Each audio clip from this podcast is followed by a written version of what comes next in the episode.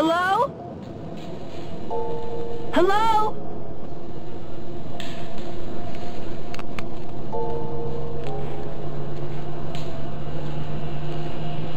It's all around us.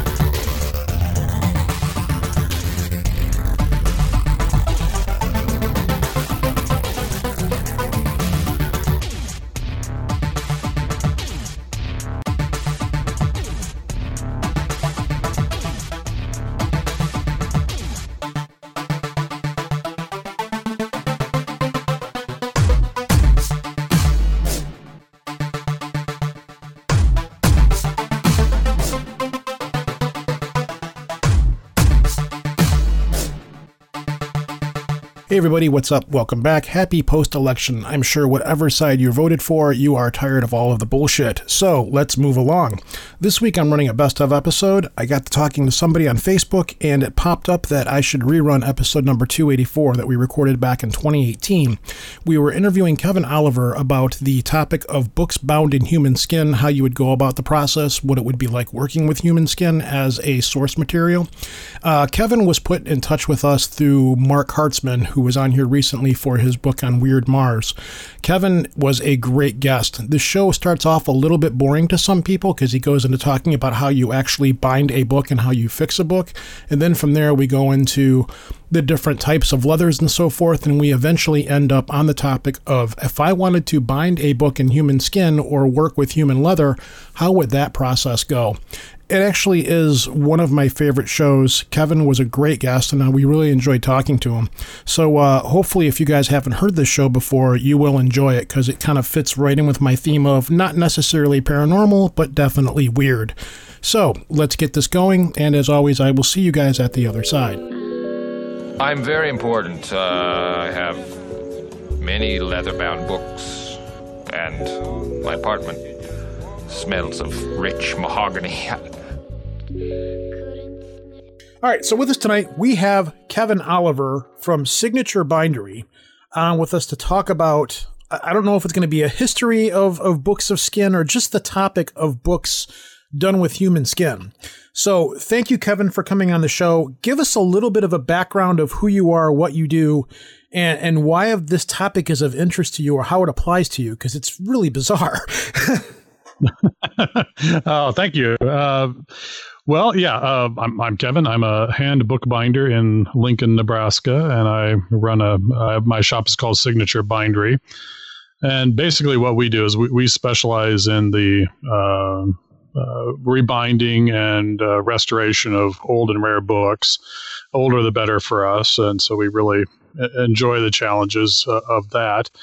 And um, but we do all forms of binding. You know, we do like uh, modern binding. If we usually, if it's a modern thing, we're not a machine shop, so everything we do is by hand. So if we do modern type things, it usually has to be a small quantity, usually a little more specialized item. Uh, I think you had uh, Marc Hartzman on, and, and, so we did a, a, a, limited edition of his Oliver Cromwell book.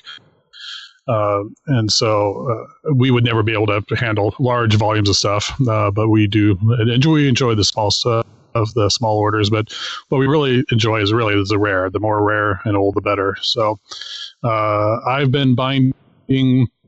Oh gosh, coming up on 25 years now. Uh, I learned uh, privately under a, a, binder in Cornwall, England. I went in 1994 and into 95 and uh, studied with her privately and uh, learned the craft that way. And so then came back and uh, started the bindery and started my own business. And then about two years later, I went back and spent another summer with her to study uh, vellum binding and medieval binding techniques.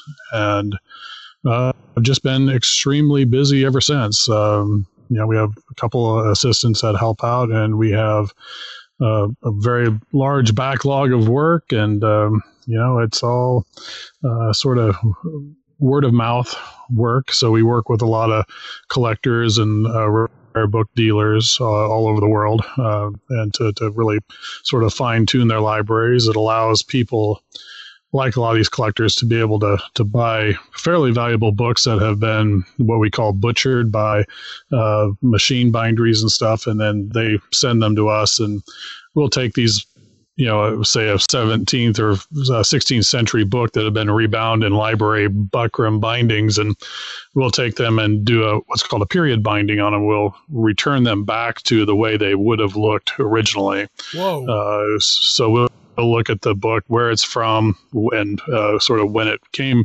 uh, into being, and then we take all those factors into consideration and create a binding where the decoration, the lettering, the the leathers, so those things are all appropriate for that. So so it's not quite necessarily as good as the original binding, but it's probably the next best thing for them. What is what is the oldest book you've worked on?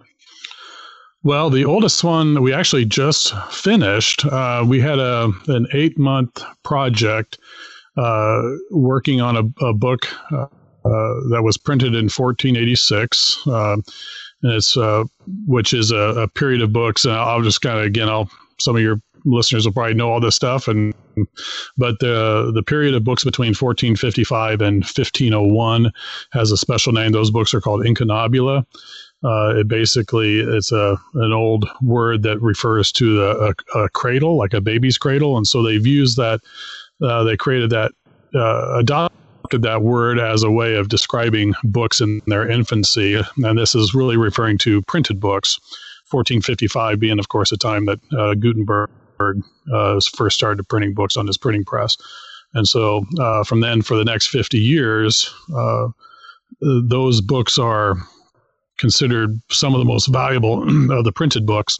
And we were able to work on one, which was, um, uh, and it, it's uh, the German, it was a German version called the Reise in Heiligeland, which is um, uh, a, a, gentleman, actually three men, uh, from Mainz, Germany, traveled uh, to pilgrimage to the Holy Lands of Jerusalem, and they.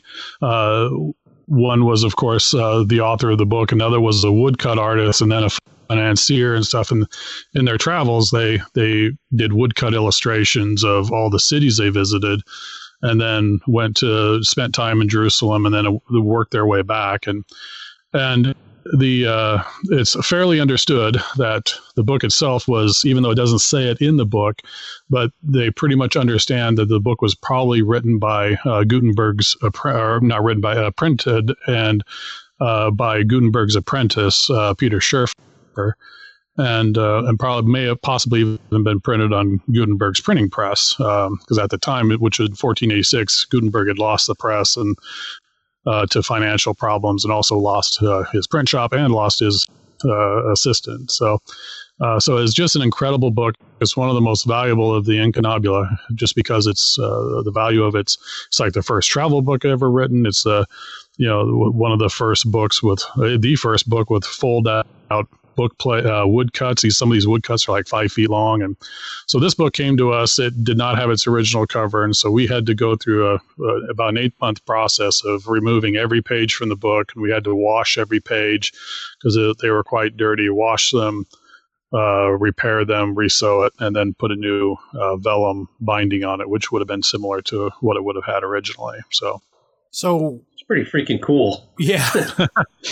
How much? Yeah, it's it's a it's I'm sorry. Go ahead. How much is that book worth off the top of your head? Do you think? Well, it's it's be hard to say. Uh, one of the other things that we did right next door to me is a letterpress printer, and I worked with him to create. There was a few of the woodcuts were missing, which is not unusual for this book. There might only be maybe two or three copies of this book in the world that are actually complete. So what happened was that these the woodcut illustrations are so valuable that that people would take them out and sell them individually, and uh, and so it, so and that happened somewhat to this one, but the what we took the extra step and we actually went uh, we were able to download some of the high res images of the missing plates and have them reproduced in letterpress. And then my assistant's a watercolor artist, and she went through and uh, colored all of the uh, the plates to match the you know either because some of the plates in, in the book were I had a partial plate, so we had to fill in the missing bits, and then she kind of went in with watercolors to to match all the colors, and so it's it's not something we do to try and fool anybody. It's just something to make the book more aesthetically pleasing. Uh, but value wise, it's hard to say. I would say uh, anywhere from say 150,000 to 250 to half a million, perhaps. Uh, You're not going to just yeah. run down to the corner store and get one of these things. You so. are not. Yeah, a million yeah. dollars. Yeah. Wow. Just the, for instance, the just the fold out illustration, the woodcut fold out of Jerusalem, which is probably one of the most famous woodcuts ever made. Uh, it's about a five five foot illustration. Uh, was wow. recently sold by itself for over thirty thousand dollars. Just that one illustration. Wow. So.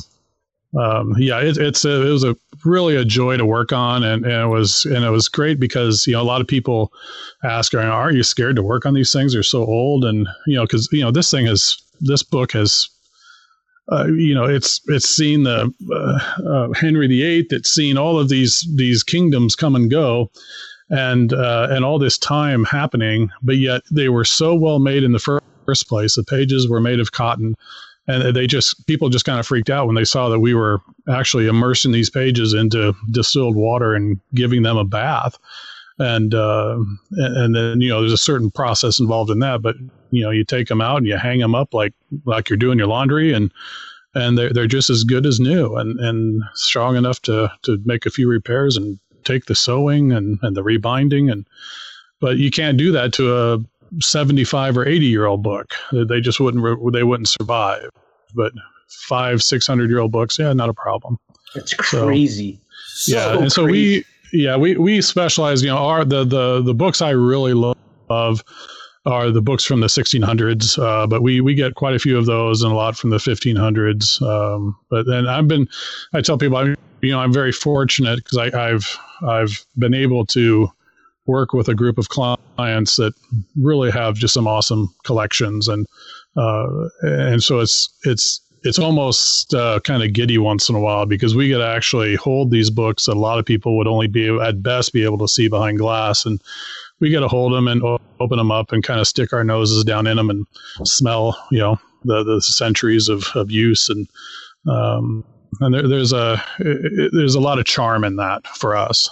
So, yeah. So I'm going to guess you know what you're talking about here then. well, you know, yeah. Well, and I, I could tell you a, a, weird little side story as to why I'm even interested in this topic. Please do. Uh, uh, this it's actually started right in my earliest bookbinding days before I even went off to study binding. Uh, I was finishing up college and I was just I'd just finished up my undergraduate and I was starting a you know, my, my idea was I was going to become a, a long haired academic and teach Anglo-Saxon and Beowulf and all this kind of stuff. And, and that was what I was going to do. And about halfway through my, my master's degree uh, was we were tra- I was working in I was getting a, a master's in Latin and uh, and we're, we're translating Jerome's Vulgate and I just kind of and at the time for the like the last two years before that I had been sort of just as a hobby teaching myself bookbinding I was always kind of interested in it. And and about halfway through this master's and about halfway through the semester of translating Jerome's Vulgate I just said you know I can't do this anymore. I, I, realize I'm actually more interested in working with the old books, and and and so I, it was right about that time where I, uh, you know, anyway, sent a letter off and got started in bookbinding and with my tutor in, in England, and but anyway, it was, it was, it was before I went there though that, I lived uh, at the time I lived in kind of an old neighborhood of of Lincoln here, and uh, there was a a great little neighborhood grocery store, and I was in there one night, and as I was wandering around, I was got my stuff and I came up to the register and there was a, I, I can't say exactly, but I'm pretty sure it was uh, uh, the National Enquirer there at the register. And I looked at the front of it and they had the picture of a book on there. And the headline was, I'm not going to necessarily quote it, but you'll get the idea. The headline was, Book covered in human skin is growing hair. And I thought, well, I've never bought a National Enquirer, but I am tonight. And so I bought that book I bought that, that magazine. I took it home and I read it, and it was just a, a huge headline, but a small article in the thing, and and it was actually uh, the. We'll talk about that actual book that is referencing. Uh, uh, a little bit later uh, when we talk about some of the examples, but but that's what you know. uh, Here I was studying binding on my own as a hobby, and I'm like, oh my god, the National Enquirer is talking about book binding, and and that that moment I was always intrigued. I'd never even conceived of the possibility that a book could be bound in human skin, and that just triggered an interest. and And I've just been a casual learner of the topic ever since, and and very casual. I mean, I've.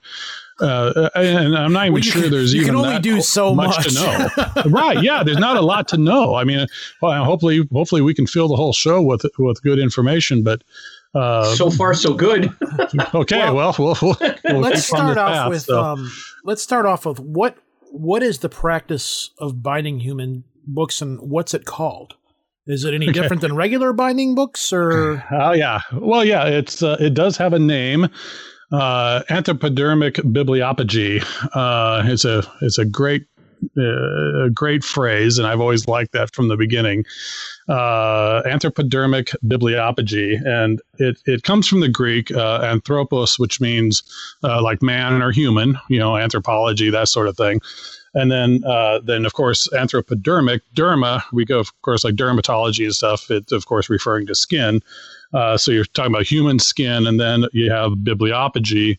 Uh, that's uh, biblion is is Greek for book, and uh, the, that sort of suffix uh, comes from the, the the Greek pegia, which means to fasten or to kind of combine, which is a ridiculous way when they could have just said bookbinding, but they I think what happened was that they had a very specific situation where because the the term was not used right away when they I started think that discovering with a name these. like that. yeah, it came that came later, definitely, and I think it was just a, a a nice way to describe what could have been a probably was considered a very morbid practice, and so they said we're not going to call it human skin bookbinding. Let's call call it anthropodermic bibliopegy, and it won't necessarily sound so bad that way. And uh, but because the main thing is anthropodermic, that word has never been used for anything else except in relation to the word bibliopegy. And so, and bibliopegy has almost never been used in any sense except when attached to the word anthropodermic. And so, it's the two words were almost basically created to as a as a term for this for this practice if that makes sense mm-hmm. Yeah, absolutely. yeah so it's yeah it, it sounds it, it's but it's still human you know bookbinding in, in human skin or human mm-hmm. leather so when did it start? Or when? Well, I don't. I, I know they don't have an exact date as to when it started. They have an idea of when it possibly could have started. Is that mm. right? Yeah, there are there are different instances. I mean, it, it's uh, the the trouble is that there are some books. I mean, there are books dating back to the 1600s that have had human uh, that have had human leather put on them, but that doesn't necessarily mean that they were original. That that they were done in the 1600s. Uh, they know some of these books are, were bound at one time and then necessarily then probably rebound. Uh, to in order to have that uh, that human skin on it. But it really saw its first probably major use during the French Revolution uh, I'm when not shocked by that. yeah yeah well it's and and this is probably one of the one of the main uses of uh, anthropodermic uh, books is you know they after the French Revolution when they created the French Constitution to sort of shove it down the throats of the royalists, they said, not only are we going to present you with the, the brand new French Constitution, which eliminates the monarchy, we're also going to bind copies of it in the skin of your royalist loyalists. Whoa. And That's yeah, awesome. uh, yeah, That and there so was awesome. and I can't think of the the town right now, but there was even supposedly, and I'm not going to say it's 100% true, but the the rumor was that there was even a tannery in outside of Paris that basically existed for the purpose of tanning human skin, and and it would have made sense that they were probably doing it and probably had plenty of skins to process because, of course, a lot of them were at that point headless. um, uh, and so they were able to, you know, probably do a lot with it. And that's part of the problem is that we don't, you know, th- there are so many books out there that we know that certain ones exist, but we don't certainly don't, know. We haven't accounted for all of them in any beginning sense of it. Right. But it really, anthropodermic binding really became popular in the 19th century. And, and by popular, I don't necessarily mean like something they celebrated, but it was something that was done probably the most often in the 19th century. Uh, and I think this has a, a bit of a attachment to that that Victorian era of let's you know let's celebrate the oddities of the world you know we're we're we're wealthy very sophisticated people and we're going to surround ourselves with very strange sometimes morbid things and uh, you know and i uh, and you from just I imagine from other topics you may have had on your podcast, you probably have experienced that a lot. The 19th century really held a lot of uh, uh, milestones, so to speak, for the strange, for the curious, for the morbid, mm. because it was in a way celebrated. And uh, but it's uh, but you know you're looking at like I mentioned before when you when you're coming to say Incunabula, the 1455 to 1500 period. Even though printing presses were rare, they produced a million books in that time period, and yeah, and and most of them were bound in vellum or leather, and vellum just another form of leather, a far more durable form. Mm-hmm. And I can't imagine that some point even one out of those million may not have was probably done in human skin. It is possible there were not, but you know, when you just if you roll the dice enough times, you're going to probably realize that yeah, there probably was one. And I can't imagine that even uh, the, the manuscripts, the the more ancient manuscripts, I'm sure there there would have been a time where this could have happened.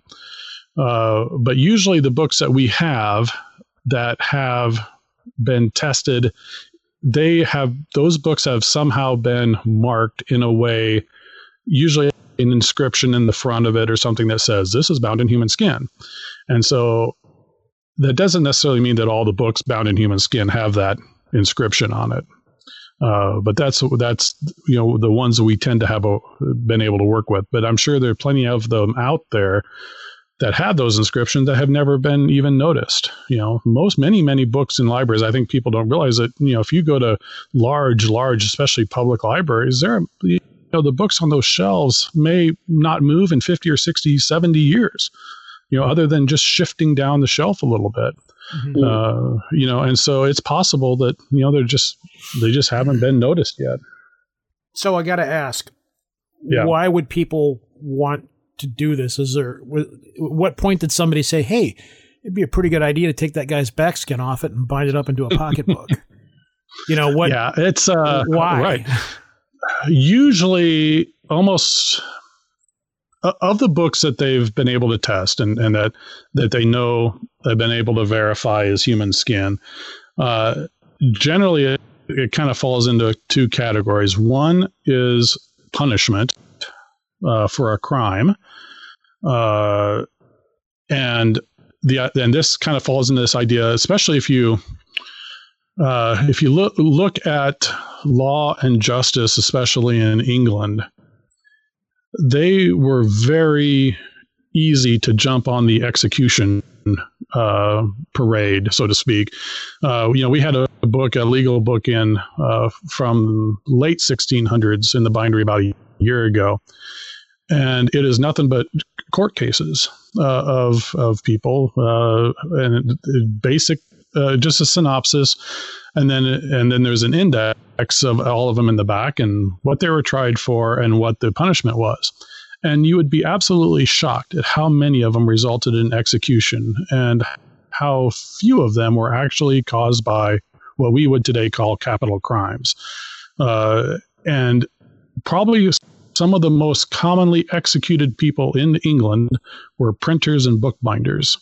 Uh, especially in the 1600s, because they were printing and binding what they would have considered salacious material or material books that would have been against uh, the crown or against the, the, the state some way. And it wasn't enough that they would just give you some lashes. Uh, they would execute you for that purpose. And it was it, it was shocking to me as a bookbinder to see so many of my own tradesmen, so to speak, even though it's 400 years ago, to see that that was their fate for doing stuff that I'm doing every day. And, uh, but anyway, what was common then, especially if you create committed a very heinous crime, and, and this goes back as as far as like Oliver Cromwell, not only would you be executed, your dead body would be executed, and sometimes two or three times.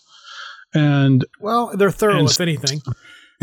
they are very thorough. Yes, they want to make sure, and they and and so what they would often do is that one of the reasons is that they would have uh, the criminal, you'd be tried, you'd be uh, sentenced and executed, and then the court documents uh, or uh, stories or the written accounts of the crime and the court would actually be bound in the skin of the person who committed the crime. And uh, the, the main thing people kind of forget about and have to realize is that you know we, we think today oh my gosh that, that how would that ever happen how how could how could you know uh, the, the, the state or how could some you know just extract that skin you know that's they're still a person that even though they committed murder they're still a person but a lot of people don't realize that even in the 1800s in England it was illegal to bury the body of say a, a convicted murderer. You could your body could not be buried below ground. And so but that the body then had to basically disappear on its own in the form of rotting in public in, uh, in, public display. And this again in the 1800s i'm not talking 1400s in the 1800s uh, this was still common. Or the body by law the first off the body had to be uh, dissected medically uh, uh, sort of an autopsy but more of a, a thorough dissection. And that w- would help them not have to bury the body because they would go through the dissection and they are basically trying to figure out is this is is this person who murdered this person are they the same inside as we are or is this person who who committed this crime out of very obvious mental health issues are they uh, you know are they different inside so let's do these examinations and find out and granted we gained a lot of uh, medical research and knowledge from it you know and this is smacks of Mary Shelley and Frankenstein and all of that. But right. uh, uh, but the result the result is that people back then the idea of consent didn't exist. You didn't necessarily need consent to decide what was done with the body. And so, whereas that's very different today, even a, a, an ex, the body of an executed criminal still has, in a sense, rights and still has familial rights. And but back then, absolutely not. There was no consent needed. That they would do with it what they wanted to. And then the doctors who committed the, these were the doctors that were doing most of this.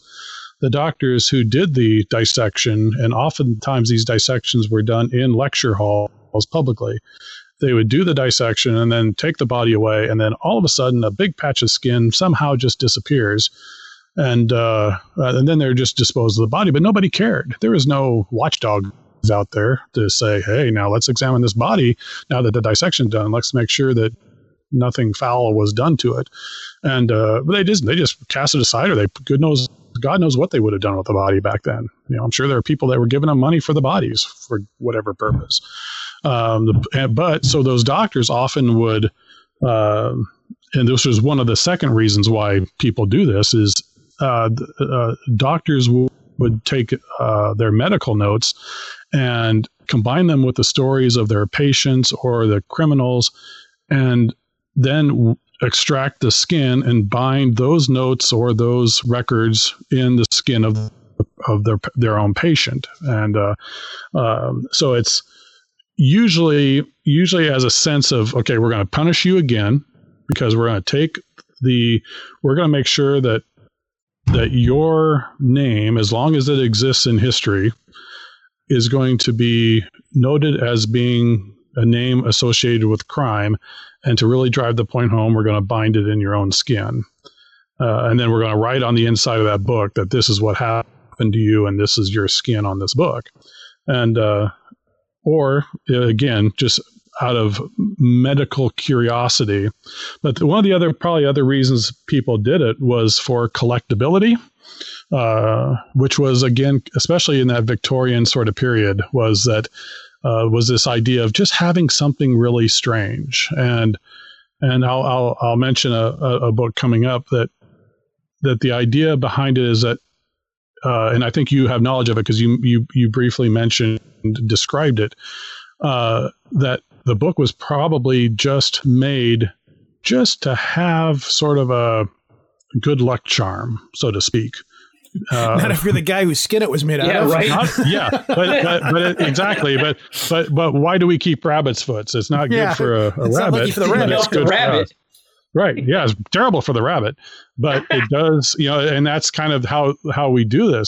So you know, if we can, if we can you know, if you can catch a leprechaun and do whatever you want to it, and and and then you whatever you take from it is good for you, not the leprechaun, or good for the right. rabbit, or or good for that. So it's so in a weird way, that's probably one of the other reasons it's done, sort of to have your own sort of talisman uh, uh, uh, to help bring you good luck. So so the process of doing this mm-hmm. is it any different than working with any other kind of leather? Is there special things that have to be done with working with human skin because it's it's different? Is it the same as regular leather? Well, everything that I've been able to to read about said and basically is yes and no. It's it's not the same as any other leather.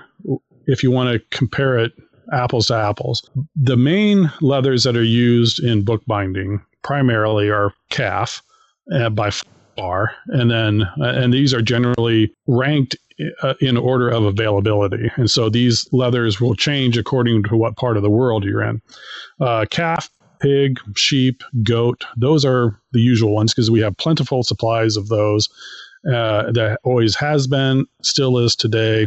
Uh, you'll find goat obviously much more common in uh, the Middle East and Mediterranean areas calf far more common in in the Americas and uh, you know Western Europe, that sort of thing. So so to it's hard to compare human skin to that mainly because what's happened to human skin is that our skin has become thin over the evolutionary period because we have learned to stay out of the harmful effects of nature. So our skin over time has just thinned because we have built, um, you know, houses. Well, we've knitted sweaters and these type of things to keep us warm. So we don't need the real thick hides that a lot of these animals have. And so each skin, depending on the animal, is very unique to that animal. So, so if I'm working with calf, it's very dramatically different than working with sheep for instance, or working is because sheep, for instance, likes to is very spongy, and, and you can split sheep apart practically by hand. Uh, I mean, if you've ever used a chamois to dry your car. Mm-hmm. Um, that's the backside of a sheepskin. You use the chamois. I use the, the the top side to to cover books, and and so but but sheep splits very naturally because of uh, its ability to create lanolin and become more waterproof. But human skin, because it's so thin, can actually work as a good bookbinding leather. It still has to be tanned, uh, and you can't just you know. And this is, I think, part of the thing that people misunderstand. You're not just taking a patch of skin off of a cadaver and putting it on a book uh, that won't work. Uh, the skin will rot. It'll be it'll decay just like any other skin. All all skins have to be processed. I mean, they're probably. You know, I'm going to speak to my experience, but generally, the leather that you're using in bookbinding is going to be processed. It's going to be uh, what's called tanned, and so human skin has to go through that same process. And of course, not. I've never worked with that, uh, but from what I understand, there's really you have to be a little more careful with it because it is quite thin. But as a bookbinder, I have to thin the leather down anyway. And so, you know, there are certain parts of the leather you want pretty thin, others you need to, to keep decent uh, thickness. Uh, but no, it, it, it, tans well. It's uh, depending on uh, the, the the in a sense the age of the skin, and this is true for any animal. Uh, the younger it is, the smoother it is. Uh, the older the skin becomes, the more wrinkly it becomes, uh, and not like wrinkle like necessarily you know crow's feet and that sort of thing, but just the the fine texture and the grain of the skin becomes a little more pronounced over time. but yeah, otherwise it's as long as you go through the process of of preparing the skin, it would work as well as any other leather. All right, here here's a question. Out of, yep. Just out of curiosity, you've you've used numerous um, hides to bind books with. What's your yeah. what do you find your favorite um, material to use? Like, is mm-hmm. it as far as like durability as opposed to like quality? The the probably the most durable leather that you can use is goat. Uh, goat is naturally strong. Uh, it provides a little bit of uh, the needed stretchiness. You don't want real stretchy leather. It's hard to work with if it's super stretchy. Like like I don't like lamb skin because it's real stretchy. Some people mm-hmm. like it, but I just don't like it. It's too stretchy to use. But goat has a nice grain to it, and depending on where the goat comes from, uh, the grain can be very pronounced. Uh, sometimes it's uh, more sort of crackly. Other times it looks like pebbles. They call pebble grain leather uh, or Moroccan leather. Uh, there's Nigerian leather, and so depending on where the leather the the goat lived, will determine the sort of the look and feel of it. But most fine bindings, if you're looking at, you know, if you look at the uh, the decorative high dollar, the ten thousand dollar bindings that are highly with lots of gold and uh, you know ju- jewels and all that kind of stuff. Almost always those are done in goat, just because it's such a high quality leather. Polishes beautifully. The gold takes to it very nicely. Uh, but uh, as far as durability, or uh, not just durability, but as far as ease of use, a, a really nice calf skin is probably the best. Uh, and for us, it's probably the most used because of the period of books that we're working with. Uh, you know, especially those 16th, 17th century uh, Western European bindings, uh, calf was the the leather of choice. Um, and uh, but the other one that I like to use, I do like to use sheep, but we only use it, tend to use it just on small books uh, because sheep.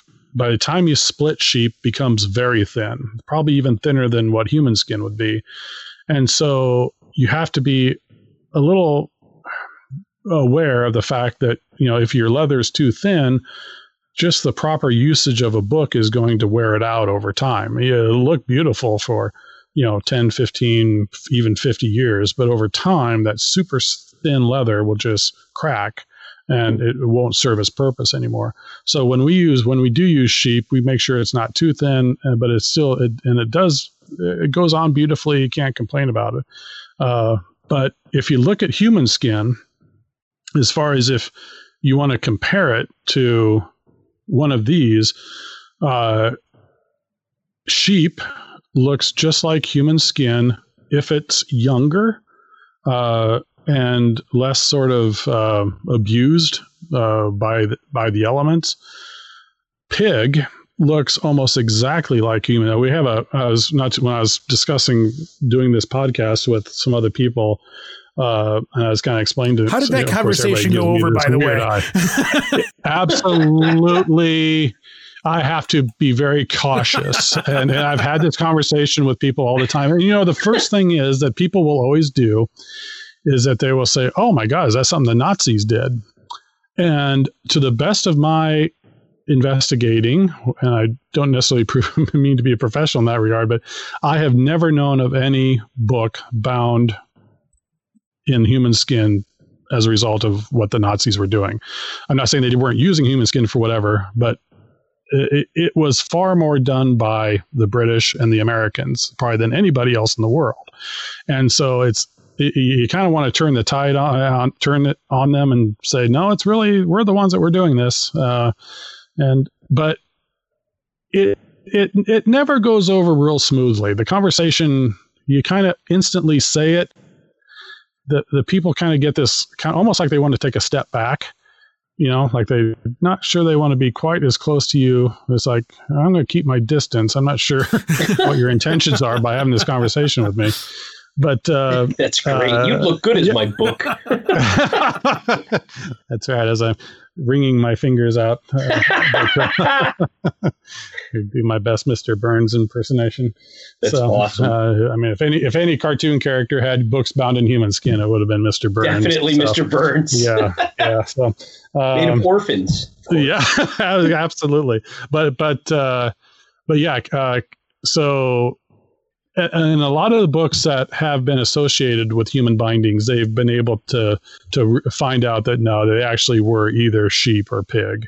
So every once in a while, they might try and pull off calf, but calf is the calf skin has almost no grain. It's like almost perfectly smooth, and it's it's it would be hard to, to pull that off. So, have you actually held any of these books yet? Have you actually had one in your hand no. and seen one? Okay, so you've never actually held one. Okay. No, Nope. Uh, I've only seen one uh, when I was in England studying behind glass.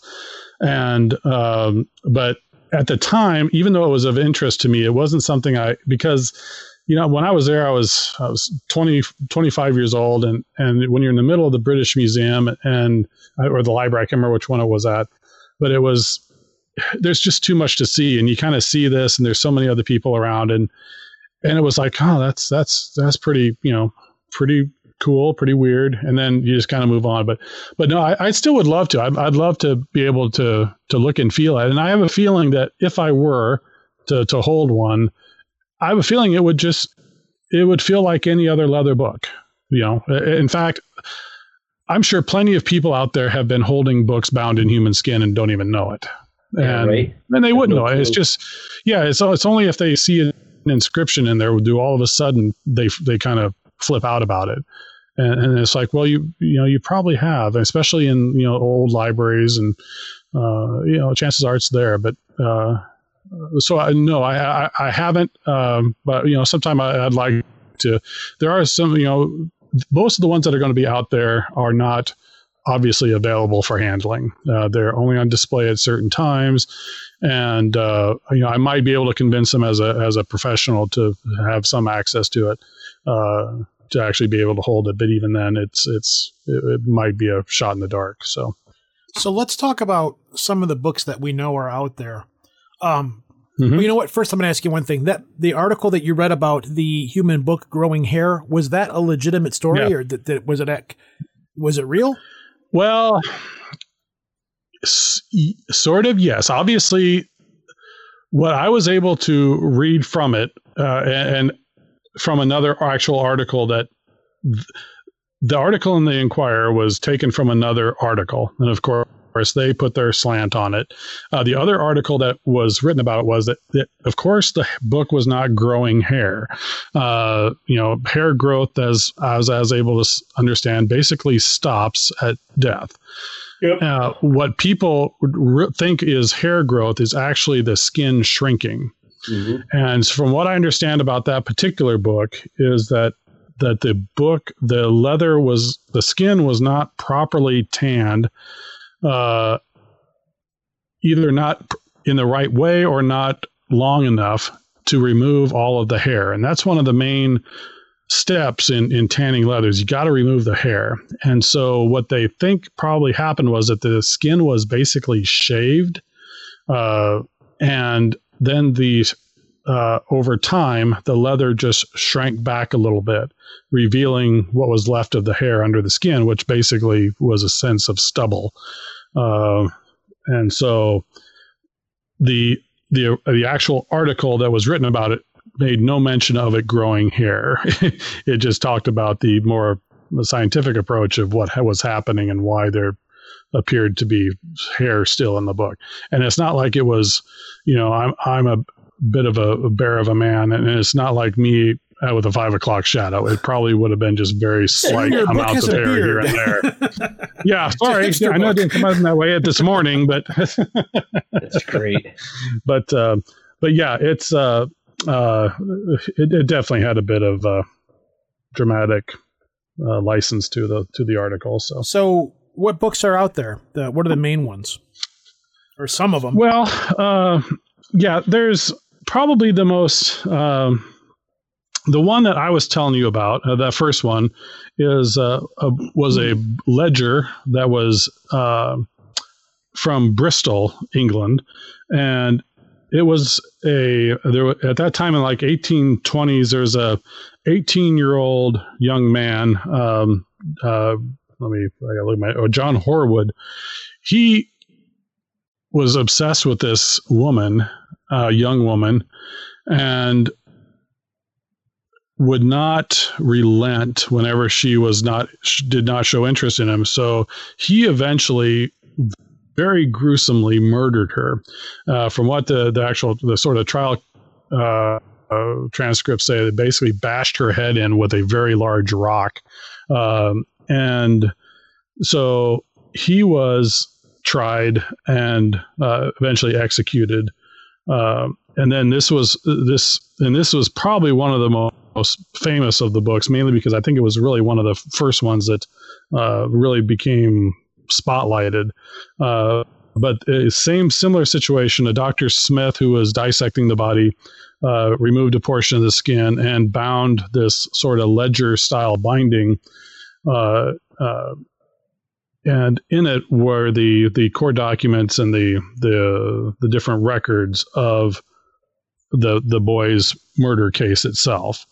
And so uh, when it was and it was actually tested and, and uh, proven to be a- actual skin, and it's uh, has spent some time on display in, in the British Museum and other times uh, on display uh, back in Bristol.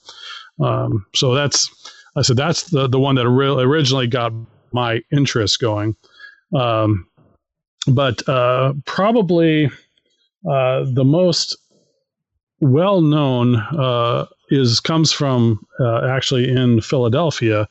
Uh, there's a collection of books in the uh, medical library, uh, the College of Physicians uh, medical library in Philadelphia, uh, of the this doctor John Hugh who. Spent his entire life as a physician and amassed at the time a, a pretty substantial medical library. And he donated these these books. And i believe it's the, the john hugh uh, collection there at the library still there.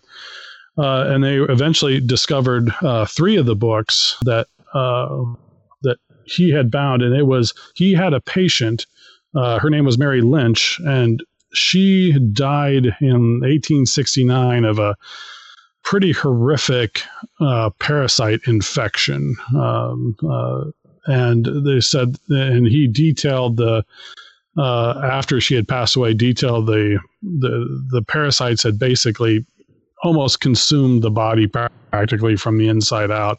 Uh, she had eaten some bad pig meat, as I said, uh, and which was somewhat common at that time. Uh, and she was quite poor, was not able to afford anything, and, she, and and this doctor worked at a what would have been uh, the idea of the the general hospital, so to speak, uh, the hospital for the average Joe uh, which in, in a sense was really the poor people's hospital. And so she was there admitted and, and she was quite young too. I mean, which is sad. Um, but she was admitted and treated and eventually died. And then the uh, doctor, uh, at the time of the autopsy, removed, even though when she died, she was only about 60 pounds. Uh, And probably a good chunk of that was sadly just bones and parasites. And uh, so, a but he did remove from her thigh a certain amount of skin. And and this is all he actually accounted. He he rec- recorded all this. this. Isn't conjecture. He in his later days wrote all this down, and he said he took the skin and tanned it himself in chamber pots And um, wait, wait, wait. the ones so, that are used for human waste. Use right? urine. Yeah. exactly. Yeah, and so that's the other thing that I didn't kind of get into was uh, it's always good to say for this story is that there are basically two ways of well, there's lots of ways of tanning leather. The more modern way is uh, using tannins from trees. It's a, you first you soak it in lye, Did you dehair it, then you soak it in this tannin solution. It's, uh, it produces the much about the same way as making red wine. Why red wine has tannins because it's in the barrels that they're they they uh, brew in, and mm-hmm. so but the other way back then was what they call poor man's tanning, which is to soak it in urine. See, uh, oh, I had a yeah. leather hat that was cured in urine that I had gotten. Sure. It was terrible. No, well, I imagine. I can't, I've oh. never, I've never experienced urine tanned leather, and I hope I never do. Oh, dude, I hope you never do either. It stinks so bad. Yeah, I can't imagine because in the, what what happens in the tanning process is that you, you have to tan leather because you have to, and we'll get back to the story, but you have to remove the moisture out of the collagen of the skin. Mm-hmm. And that's a long process. It's a long process now. It's a, it was a long process then. And so, uh, well, they've had, they've, they have newer ways of doing it now, but I, you know, you don't even want to talk about it because it's so detrimental to the environment. Uh, but they still do it all over the world. Um, but, uh, but once you remove the moisture out of the collagen, you then have to replace that with the tannins, uh, which will preserve the leather. And so, and that's why, and so urine uh, will do the same thing. And they, they call it poor man's tanning because, well, practically anybody with a container can do it, uh, uh, so to speak. And and it's um, that's often how in the Wild West, so to speak, is how a lot of trappers and stuff would if they were do, working with leather, uh, because that's that's the materials they had. And if you're sort of a rugged outdoorsman and uh, you want to live out there on your own, but you want to make you know make a some drum top or something, you still need to process that leather, and that's probably what you're going to do. Uh, you know, it, it's you know we're all going to piss eventually, and we might as well do it in a pod and make some uh, yeah, use make good use of a skin while you're at it. So, uh, but that's what uh, doctor the doctor would do is he was he uh, tanned it in the uh, in the urine, uh, which they said obviously he would have had ample amounts of working at a hospital. Um, yeah. So uh, nothing about this is uh, gross at all. no, nothing. nothing. No. well, what gets what's really to me most odd about this is that he didn't do anything with that leather for 20 years. He kept 20 years. He kept that tanned, urine tanned leather for 20 years. And I, am guessing that somewhere in that time period, I, I'm pretty sure he knew that he was going to use it for a very specific thing. And he, what he used it on was to bind his uh, three books that sort of were the, the binding was inspired by Mary Lynch. And I know it's her because he gave enough hints in his notes that the, the the college there was actually the medical college and the hospital was actually able to track down exactly who he would have been. He gave her their her initials and what she died of and all this stuff. And they were actually able through the records to find out who it was.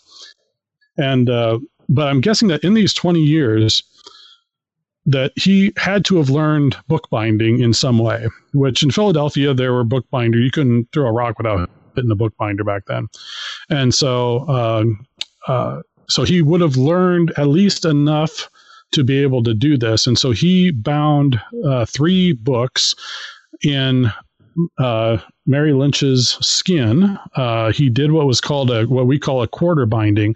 So as I mentioned before, she was very slight, had was only 60 some pounds. So there, there could not have been much usable skin there. And so, uh, in a quarter binding uh, is a type of binding we've all seen them it's where you have just one particular material on the spine of the book yeah, and yeah, the yeah. boards are covered with something else usually marbled paper or some sort of thing like that and so it's a way of getting the uh, the usefulness of a leather binding uh, but not having to spend as much time and resources on using the leather because you're only using a small amount of leather.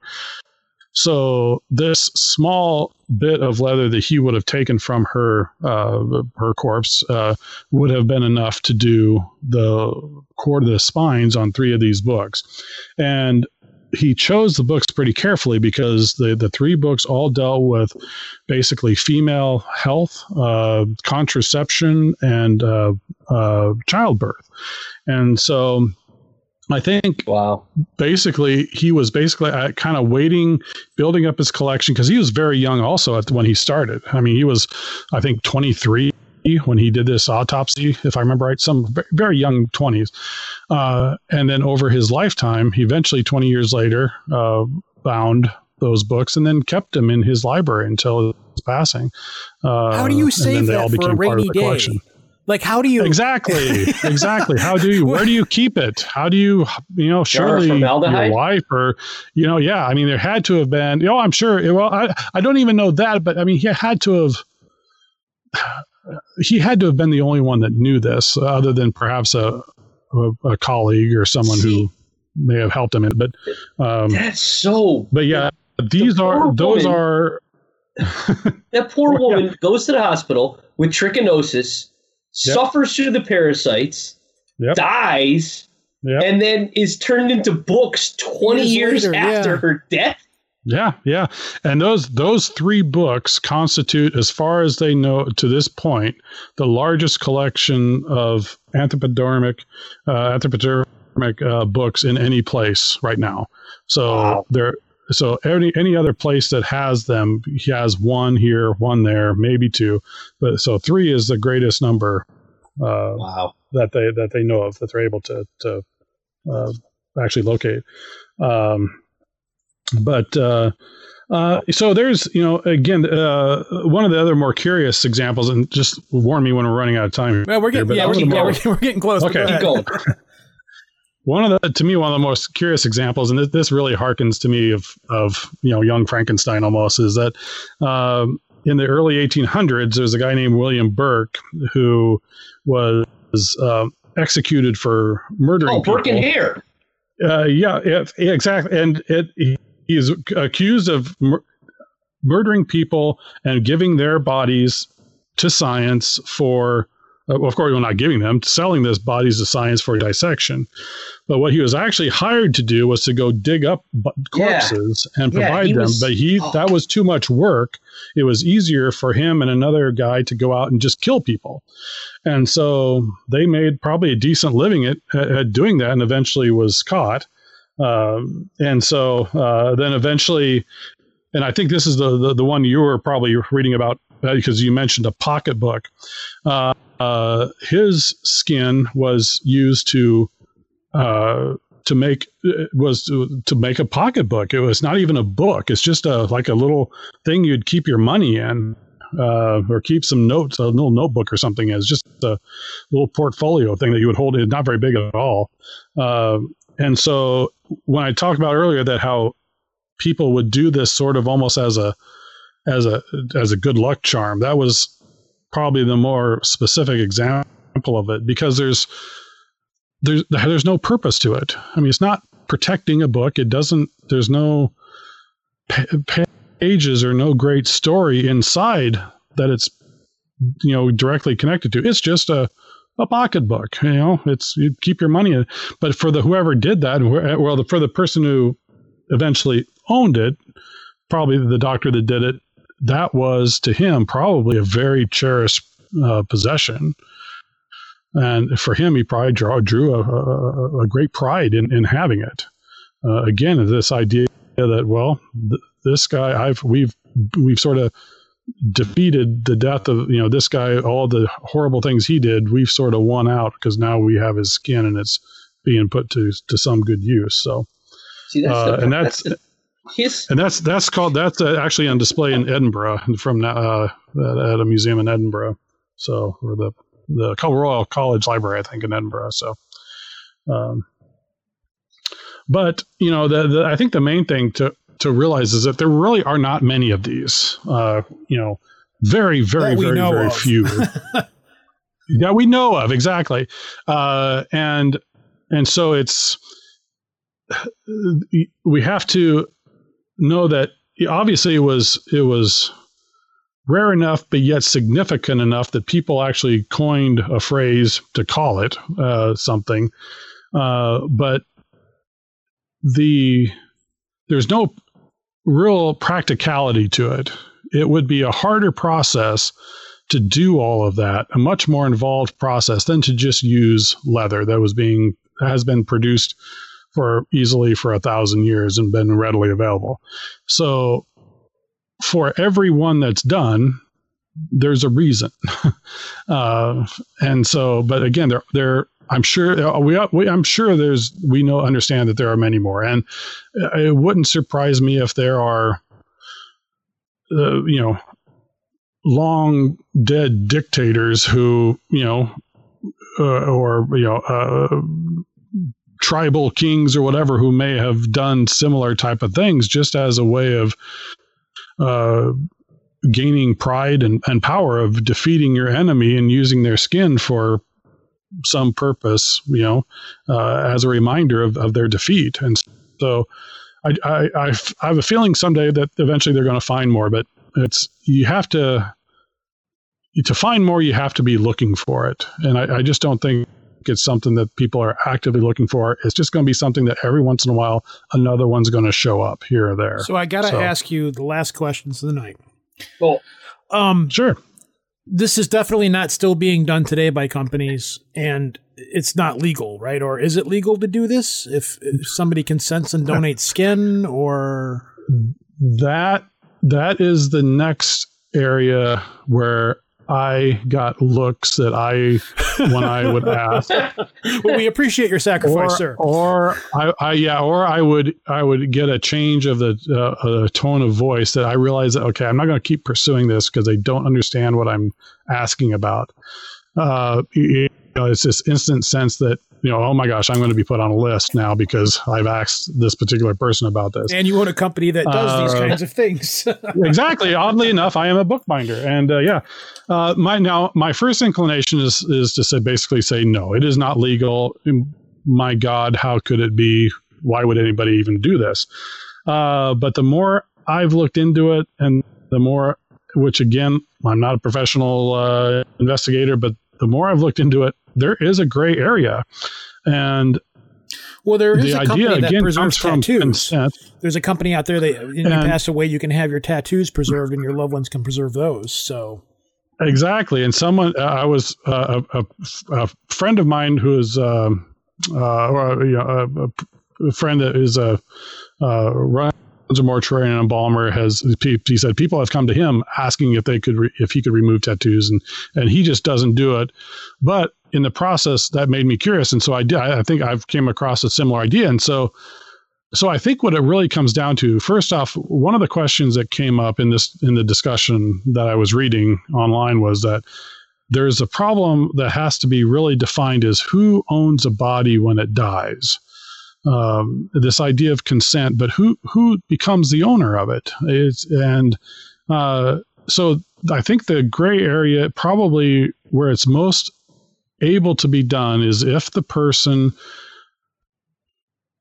gives consent of their own body to say, I'm going to donate this amount of my skin for specifically for this purpose, and probably would have to give details that, they, that I'm going to have it processed by this tanner, I'm going to have it bound by this bookbinder, and but because, so I think in that, if that happened, now again, I would love someone to come up and, and, and tell me I'm wrong. I would, I just haven't been able to find the answer exactly. But my understanding, because of the idea that you can remove tattoos and, and preserve them and give them to the family, and I'm thinking, well, what's the difference? Why, why, why would, I, why could I not take art. that tattoo, that skin, and bind it into a book? And so, um, I guess to me that that there has to be some legality in it, and I, I can honestly tell you it is something that I would say it's on my bucket list. That was my next question. Um, if somebody said, "Would you do this for for me?" would you do it? I yeah, now it gets weird. Probably. I, I, no, no, no, no, not at all. Uh, I, I would probably. I, I think I definitely would. I would have no problem with it. Now, here's the thing that would have to happen. One, for the sake of the business, um, it would have to be a very personal thing. Uh, as far as between me and that customer, and and but the work I do for my customers is very personal. You know, I, you know, I, I never say who's who owns these books and all that kind of thing. I'll describe what the book is, but you know the relationship I have with my customer is very, uh, you know, is very honored thing for me. And so if someone were to come to me and if I would definitely know that it was legal, then and I had the right to the ability to do it, then, uh, then I would do it, of course. And uh but I've always kind of told people that someday I want to do a, human skin binding, but chances are it'll be the last book I ever do. It'll be the last binding I ever make.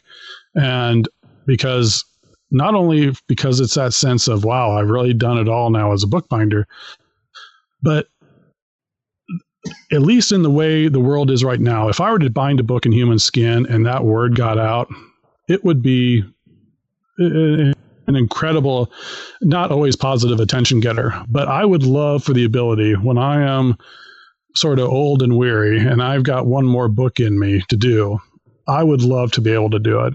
And, you know, I've, I've been binding books for 25 years and I've done bound thousands of books and we have had thousands, tens of thousands of books come through the shop.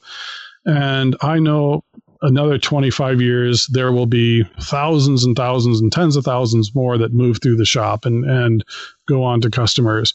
And the funny thing is that probably out of those tens of thousands of books, I could count on my hand maybe 10 books that really have a deep, significant story to them other than just being a neat old book. I mean, that you know, even the old Incunabula that we started the discussion with, that's a neat old book, but it doesn't necessarily have a true amazing story.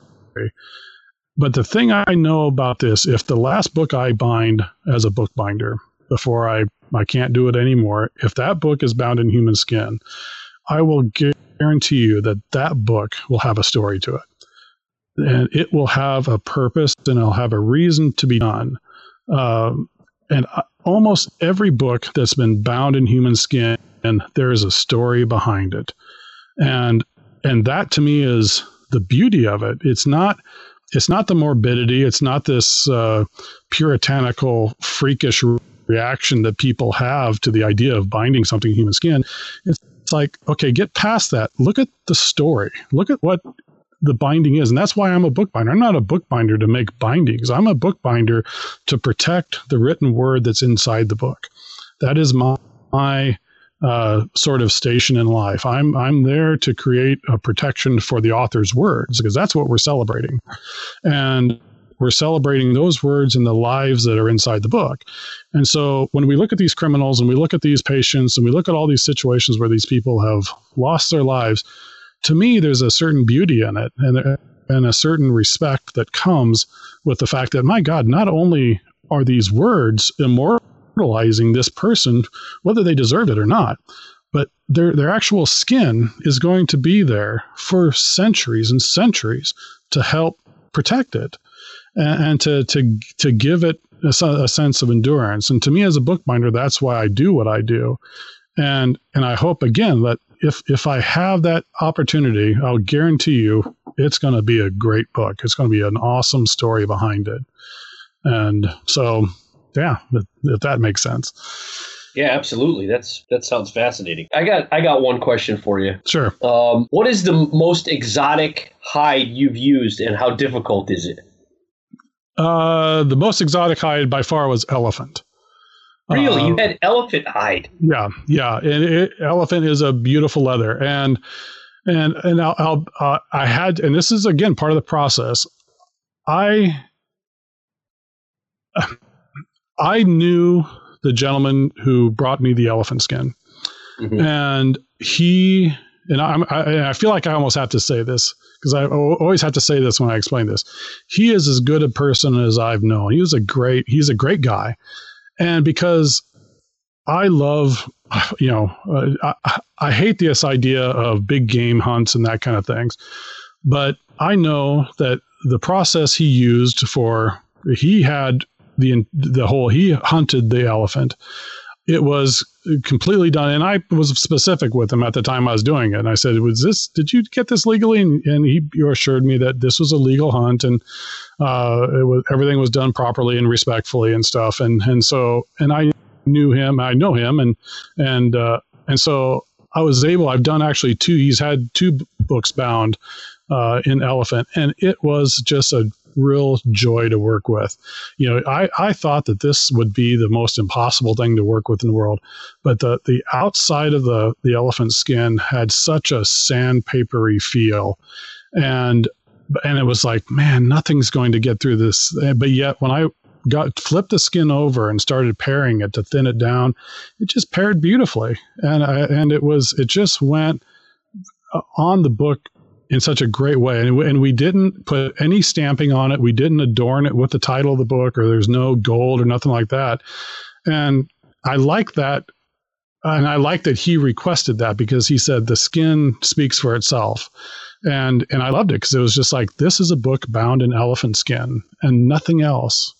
And and it was there's again we didn't even have to waste ruin it with with gold even would have just taken away from it um, but I've done uh, uh, stingray, which is a common skin. Uh, mm-hmm. Uh, uh, I've done reindeer. I've done you know a, a, lot of, and there's some some animals just don't work well. You know, I've done a lot of deer. Deer is not a, the best uh, leather for binding. So, but yeah, by far elephant. It was a joy to work with. So that's cool.